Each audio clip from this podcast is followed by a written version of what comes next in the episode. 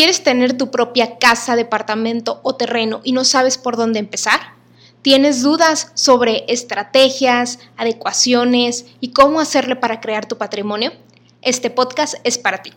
Yo soy Verónica Monsiváis y esto es Queremos Casa. Bienvenido.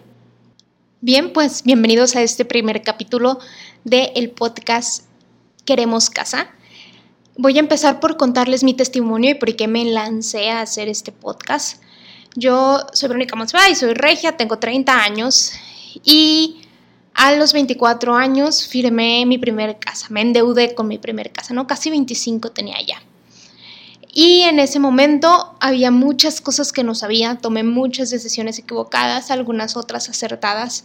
Y no lo supe en ese momento, no lo supe con el tiempo. ¿Por qué? Porque sobre este tema hay mucha desinformación y hay cosas que solamente las puedes aprender si las vives o si alguien que ya las vivió te las explica. Entonces, eh, yo empecé a pagar mi, mi, primer casa, les digo, a esa edad. Y la terminamos de pagar la casa a los 29, casi 30. ¿sí? Fueron casi 5 años de estar pagando la casa, 4 años, 11 meses exactamente.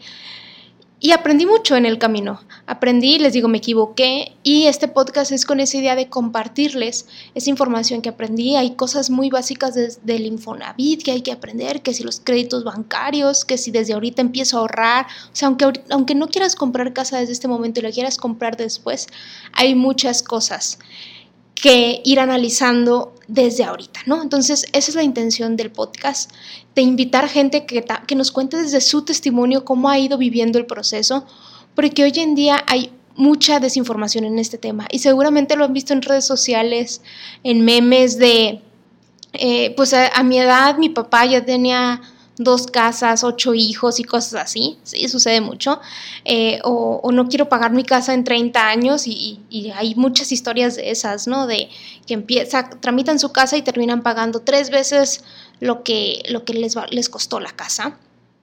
Y además en el Inter hay un montón de información, eso solo hablando del tema de los créditos, pero oye, ¿me conviene ponerle paneles solares o no me conviene? Eh, los servicios, cuánto cuestan, cuánto le tengo que invertir de entrada a una casa en, mi, en, mi, trabajo me dan las prestaciones que necesito para poder en algún momento tener una casa. Necesito esas prestaciones, es decir, hay mucha, mucha información al respecto. Entonces en este podcast vamos a platicar con distintas personas que están viviendo el proceso de maneras diferentes y especialistas en ciertos temas.